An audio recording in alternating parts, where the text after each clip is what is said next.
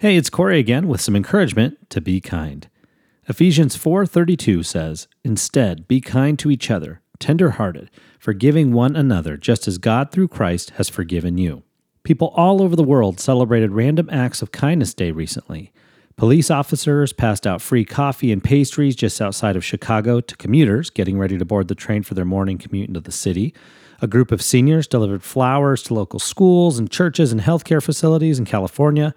People everywhere were stepping up to spread the love. Experts say that kindness has some incredibly positive effects on us. Some say that it can even help fight anxiety. What strikes me, though, is the realization that I don't have to wait for the next Random Acts of Kindness Day to be kind to someone. So today, I am going to go out of my way to be kind. Maybe I'll hold the door open for someone. Maybe I'll offer to buy someone's coffee. Maybe I'll have an opportunity to be kind in unexpected ways. But I encourage you to look for a way to be kind today as well. Have a blessed and kind day.